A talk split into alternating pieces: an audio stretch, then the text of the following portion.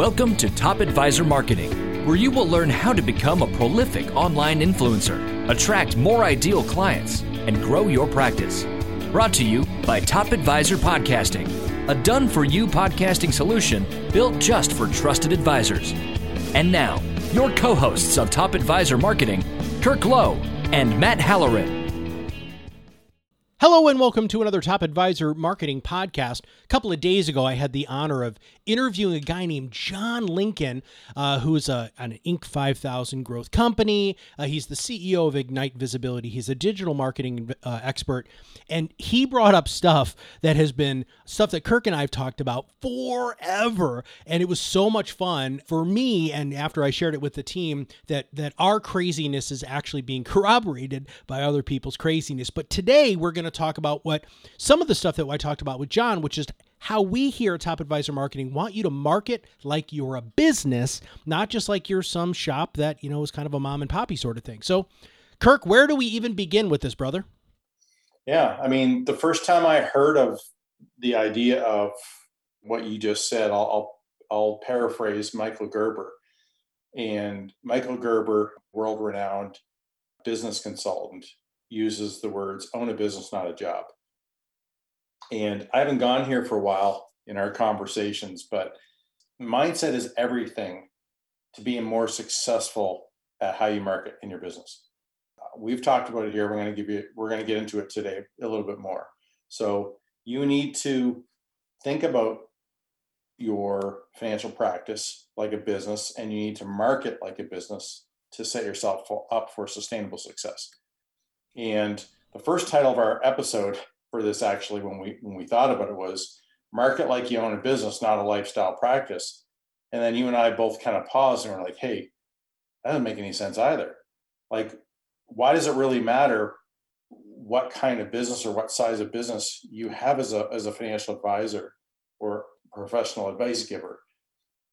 Because if you have a lifestyle practice, wouldn't you want a powerful marketing machine like a system to produce opportunities, to build brand awareness, and have a system that you don't have to, that just kind of runs, right? And builds momentum in your business. So this is for really everybody, every style, type of practice, or financial firm.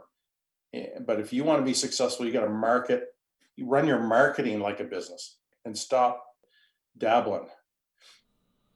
Yeah, no more dabbling, man. What one of the things that you you said a little while ago uh, on on one of our podcasts is that you know you should give your per, yourself permission to market to who you want to market to instead of just kind of casting that net out into the middle of the ocean. And something that you're going to talk about now is this idea of kind of how you do that. And you've referred to that as the growth pyramid. Would you mind breaking that down? Absolutely. I was actually speaking with a friend of ours, Coach Joe Lucas, and he has a certain way that he loves to explain how advisors should invest more in marketing and how to, how to think about marketing. And so these actually, I named it the growth pyramid for fun, but this is through a conversation I had with Joe. And Joe likes to break it down to these three things. And I don't want to take credit for stuff that I got from somebody else, but he likes to talk to advisors about this way. And he was, he's bang on with it and I've taken it a little bit further, but that's what we do. So branding is really one third of how you view how you're going to grow your company. And that's your story and then who you're telling that story to. It's really important that you invest in having a story that really resonates with the people that you want to work with. Right? When you just said a couple minutes ago, market like you have a choice of who you attract to your business. That's a big deal for a lot of financial advisors because I don't think most advisors think they really have that much of a choice or it's too difficult to get there. That's not true. The second part of the growth pyramid is marketing. And that's really having a system of staying connected people, attracting people to your message, and being able to tell and share that story on a consistent basis in as many places that makes sense for your audience, right? So being omnipresent across social media, and the digital landscape, SEO, websites, thinking of all these things that can help you stay connected and telling and sharing your story on a consistent basis. That's marketing. And you need, you need to have a system to make that happen. If you're if you're staying connected with people, I'll, actually I'll get back to how these are all interconnected in a second. The third piece is business development. And that seems to be the place or the focus of most financial advisors and their mindset is I don't really need a system as much. I just need whatever I I just need to get people in my office to, to talk with them. What's the most direct and obvious way to get to those people? That's where most advisors focus. And what, what Joe sees in his business is that when you can figure out how to get all three of these things working, you now you're running like a business. But if you're just business development, another word for that is sales. You're just focused, you've got a sales mentality, not a marketing mentality. And if you want to run your company like a business and create this flow of opportunities, you need to think about what we're talking about right now. So, how do these all work together? Here's a perfect example. This happens all the time. We had somebody, I've used this story a bunch, but somebody who was thinking about podcasting who was also introduced to webinars. They were a seminar person, they were introduced to webinars over the COVID pandemic and the economic crisis that we're all experiencing. And they said, Why would I do podcasts? I can just do webinars. So, what's the difference? And I said, Well, in your webinar, all you're ever doing is presenting to skeptics. But if you're running a podcast, the people you end up talking to are, are fans. And that depends on, on the kind of business you want to run. And they are very comfortable running a sales oriented business where they had to go through a long sales process with everybody, chase people to get them into meetings. Every time the webinar was done, starting from scratch, don't get me wrong, webinars, seminars, those can have a really integral place, and you should not stop doing things like that. We do a webinar every month, and, and we enjoy doing it, and we do webinars uh, for other organizations as they ask us. But our goal is to try to turn people into fans before we ever work with them, because fans advocate for you. Had a great example the other day. I'm talking to somebody who have been talking to for a year, and I, I think I, I used this example last week, but I'll use it again. For a year, they've been listening to and implementing stuff. They're learning from us, from our reading our white papers, listening to our podcast, and they're having success in their business. And when I was on the phone with this person, I said, "You've been you're a success story for our company." They're like, "What do you mean? I'm not even a client." I said, "I know, but you listen to our podcast all the time you give us feedback, you you advocate for us, you're engaged in our social media, advocating for us, and you've implemented all kinds of stuff that we taught you to. You're a disciple really of our of what we preach. And he was like, I've never thought of it that way. I said, Yes. I said, that's what relationship marketing is all about. It's way different than lead generation marketing. So the idea is that if you're running business development stuff and you don't have a good story or you don't have a system, when that business development activity is done, it's done. I like to call that sunk marketing, right? Well, that's what we like to call it. But if you've got a system that takes those people and, and continues a conversation, or before they even came to that event, they were already a fan because they've been listening to your podcast, that's marketing. And that's having a brand, that's having a system, and that's and that's being good at business development. Business development really is having strong call to actions. But if you have all these three things running for you, you got a smoking opportunity to grow your business. That really is the growth pyramid. Now, when it comes to identifying the problems that we're seeing, that people aren't marketing like a business, if they don't have those three things in place, there are reasons why they're still providing uh, some sort of resistance uh, to really taking their marketing to the next level. And you've been on lots and lots and lots of sales calls. So, what are the sorts of things are you hearing, whether it's from an objection standpoint or from other people within our community, on why people aren't doing these three things? Yeah, I mean, there's a number of different problems. The first one is that this just hit me really last week is that I, I find that I wonder when advisors are listening to marketing experts. When I say experts, I'm uh, quote unquote, because just because somebody says they're an expert doesn't mean they are. You got to decide for yourself if they are or not. And the only way you can do that is really following and listening and engaging their expertise. But if the, the expertise only comes out in a sales call because they're not doing anything, then how can you learn about them? Which is the same thing I want you to look in the mirror and think about too is how do your how do your how do your prospects figure that out? But anyway back to my, my the problem here is that i think that when advisors are listening to, to marketing experts i'm wondering if you're listening for what you want to hear or what you need to hear. Wait stop. I want you to say that again when you listen to marketing experts do you listen for what you want to hear or for what you need to hear? There's a wonderful example of us and and we had a post that went out and did a podcast on it about picking a fight with with other marketing companies who always engage advisors in what they want to hear. 10x your business fill your pipeline with prospects. I it's the same stuff they can only they market that way because that's all they got and they know that's what you want to hear and advisors fall for this stuff all the time. All the time. I can tell you that over the years, anytime that we put lead in a, in a title of an article or anything like that, it always gets a big bump in views. It's crazy. Their marketers are marketing for what you want to hear, not what you need to hear. And what you need to hear is you need to approach marketing differently. You need to you need to understand how to create a plan. You need to understand that growth pyramid for your company, branding, marketing, and business development all integrated. You just do one, it's a problem.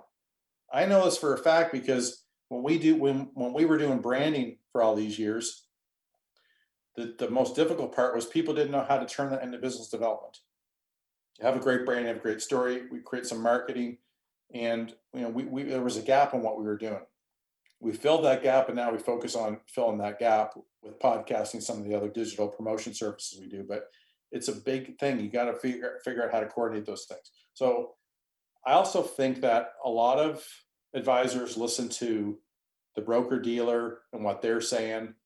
They listen to uh, their peers and they listen to these advisors and if people aren't giving you what you need to hear and don't have a real game plan for you then you're just getting bad advice all over the place. I've I've had feedback. If you can't get me leads, don't call me back. I can't invest in marketing until I know the ROI. And if I can't measure it, I can't implement it. You got to think beyond these things. Everything that you do in business does not have to have the specific measuring tool. You have to figure out how it, and then there's a lot of things that are in your business that you know are important that you can't measure and you still do them. So st- don't get stuck on all that stuff. Don't get stuck on on just listening to what you want to hear. Figure out, you know, listen for what what you need to hear from people, and respect the people who are giving it to you straight up.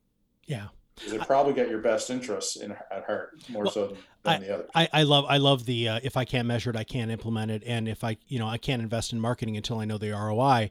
But you know there are still people out there who are using newsletter services and market commentaries where they can they can't point their finger to the fifty thousand dollars that they've spent over the last five ten years on these really canned pieces that haven't provided them with ROI. So th- those are really poor excuses because, first off, it isn't an A plus B equals C equation. Even if you're doing marketing, you might have marketed inside your book of business and retained a client that you didn't even know you were about to lose. Can't really track that.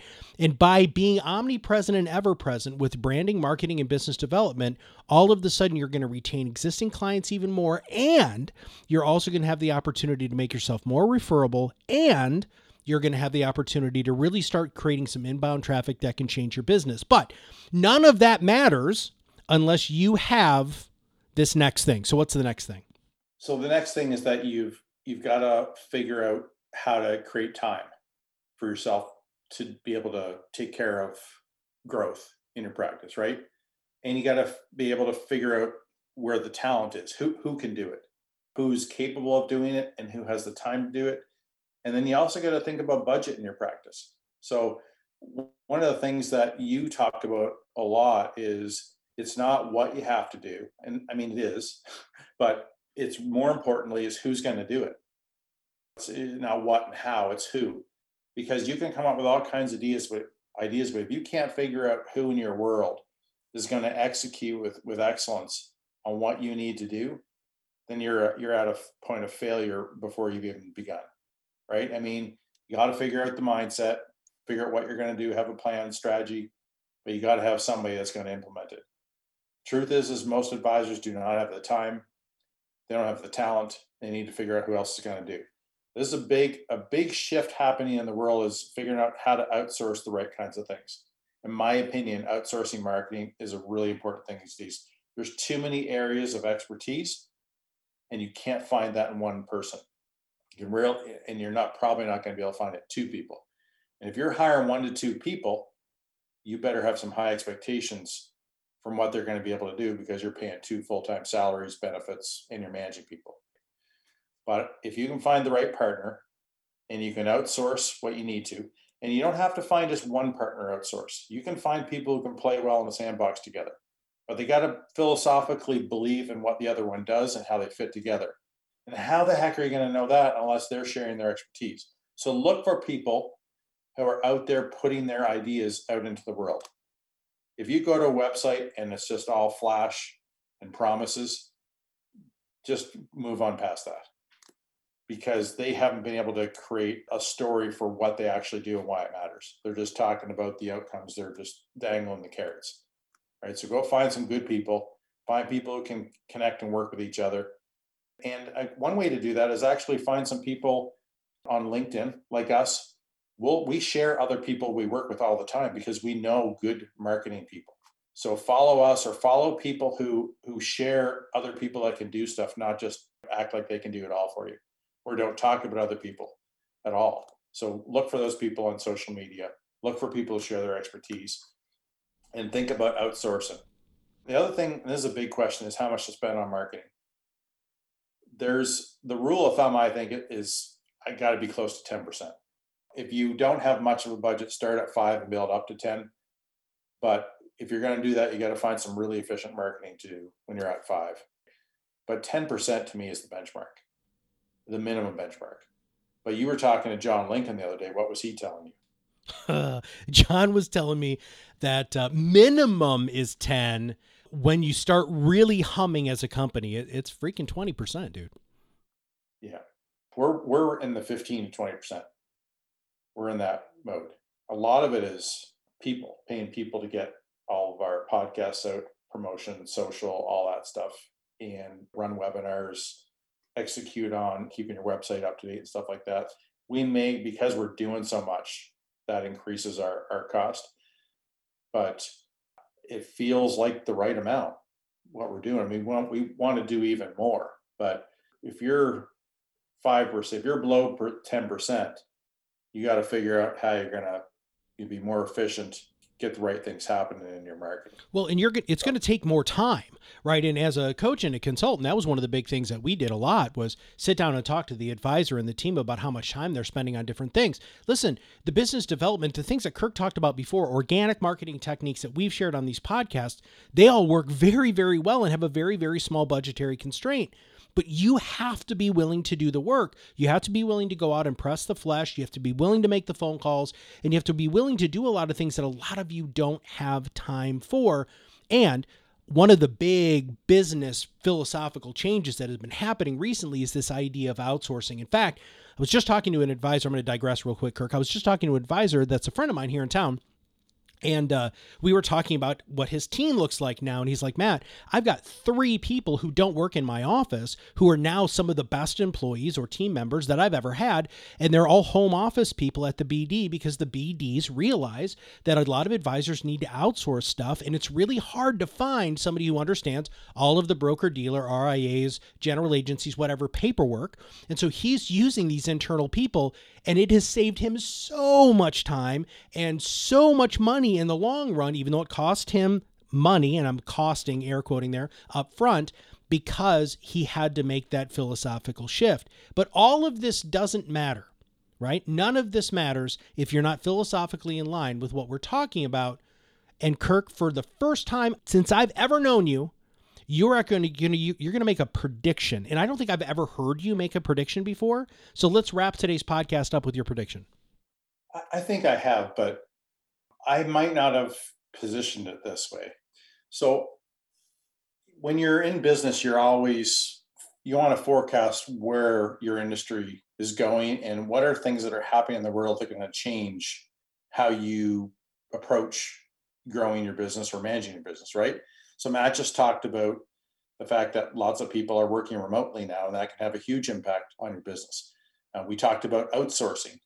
So outsourcing means you don't have to pay benefits. You don't have to typically you don't have to manage people as much because they're self starters, and you don't have to pay for office space and things like that. So there's some really interesting business advantages that are happening. You need to stay top on them, stay on top of them.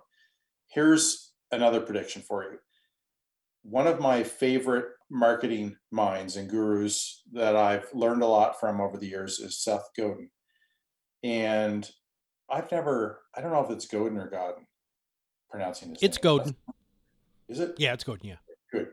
So back in 2008, Seth had a quote, and I'm going to read it word for word because I have it pulled up here. He said back in back in 2008, he said this: content marketing is the only marketing left. So if you don't know where business is going, marketing's going, what's effective, that can be a major problem in your business. So here, the prediction I have is I call it the race to relevance. Financial services always seems to lag behind, and that's fine. I mean, some industries are just like that uh, from a marketing perspective. But content marketing is the only marketing left. You've got to figure out how you're going to get in the game. If you don't get in the game, eventually it's going to be the race to relevance. You get where I'm going? If we've got podcasters who've been podcasting for three years and you think you're going to jump in in a, in a couple years from now or a year from now or two years or five years from now and start being a content marketer when other people have been doing it for all this time, you're kidding yourself. You, can expedite it to a degree, but most advisors are not going to have the budget to expedite it like a big, like a larger company could, right? You're going to have to pay your dues, so to speak. You're going to have to grow and put the effort in and wait for that momentum to build. And the more people that are doing it, the less impact that's going to make. So you want to be into this content marketing game sooner rather than later. Doesn't mean you have to be doing podcasting with Top Advisor Market. We'd love to have you, but you got to figure it out. Are you writing a blog? Are you doing video, doing podcast? You probably should be doing all three. What are you going to start with? What are you going to be good at? If you can't showcase your expertise and get in that content marketing game, and being in the content marketing game, by the way, is not buying content from a content library trying to fake it and hiring a company for thinking a content marketing strategy for 500 bucks from a library company that also runs a newsletter. It ain't going to cut it. You got to figure out how you're going to get in this game because at some point it's going to be the race to relevance and you don't want to be behind too far. Yeah. You don't want to be behind at all. In fact, you're better off being lead. If you're and if you're wondering, I've had some people say to me, "Oh, podcasting is saturated." Oh my goodness, that's the craziest thing I've ever heard. I got some incredible stats that I can share with you. Are you ready for some stats? I love stats. Yes, give me some stats. Let me give you some stats to compare to understand where podcasting's at. Radio advertising, uh, we're off on a tangent here, but let's have some fun. Radio advertising revenue in 2019 was 36 billion podcasting advertising in 2019 was 678 million. That's less than 2% of what the, the ad revenue is for radio. Here's why that's going to change immensely in the coming years. 78% of podcasting consumers approve of podcast advertising. That is insane. Just think about that. Four out of five people are, are, are happy are good with being advertised, being marketed to in the middle of a podcast. A couple years ago, I think that there was a an idea that there wasn't so much. Sometimes that can happen organically by the podcast host sharing a product or an opportunity that they like. We do it all the time here, if you haven't noticed. We don't charge people for it, we talk about other people's software, other people's businesses all the time. But people are asking for money for that. And the other neat thing is that so the CPM, so the cost per thousand, to an advertiser to get their stuff seen on a podcast is over two times the, the average of anything else. So, in other words, the value of being heard on, a, having your ad heard on a podcast is way more valuable. It's way more, it's, it's over double the price, but that's because it's way more valuable. So, those are some really incredible stats. For apples to apples comparison, there are two, right now there are about the stats differ, but there are 1.5 million podcasts and 78 million episodes in the world right now. That's according to Listen Notes. Other people have got different numbers, but I've heard also uh, 500,000 podcasts in 2018 and over a million today, and that's from a, another stat. So they're they're they're a little bit. That's for podcast insights. So let's just say there's around a million podcasts, somewhere around that today. There are so 1 million, right? So right now there are 2 billion websites, 2 billion new blog posts every year, 600 billion blogs altogether. So podcasting is not even close to being saturated, not even close. And a really neat stat recently from iHeartRadio is that 70, the, there, the, there's a, a jump over the pandemic in people listening to business and finance podcasts by 78%. So there's some really interesting things going on. Podcasting is a, an incredible opportunity. Video, blogging are really important too. So think about how you're, you know, think about the race to relevance. Start now or soon. Don't push this content marketing off and have a plan. Think about how you integrate the three things from the growth pyramid which are brand, having a great story, marketing, having a system of business development, having a call to action, and, uh, and a way to convert those opportunities into, into real business. Create uh, some synergies between those things, understand um, what's happening in the world, consider outsourcing, all these things. Anyway, rant over. All right, brother. Well, I think we're going to leave it with that rant, man. So if you uh, have not subscribed, make sure you click that subscribe now button below. And if there's anything that you want Kirk and I to talk about, any questions that you have that we'll do like a top 10 questions that we've heard through uh, my email, matt at Top Advisor, and please make sure that you email me. Or if you have a guest idea that's actually appropriate for our podcast, because we've been getting a, a lot of really weird requests. But if you have somebody in financial services or who's a small business owner who could truly provide all of you with information that you want, please make sure you email email me, matt at topadvisorm.com. And we'll see you on the other side of the mic very soon. Are you ready to change the way you communicate with your clients? Are you tired of being the best kept secret in your area? Learn how to become a prolific online influencer, attract more ideal clients, and grow your business. Contact us today and see what the power of podcasting can do for your business click on the Contact Us link on our website at topadvisormarketing.com and set up a call to learn more. Follow us on LinkedIn and Facebook for more updates and information. This was brought to you by Iris.xyz, a platform helping financial professionals become better in business and life through new media and new voices. Visit them and learn more at iris.xyz.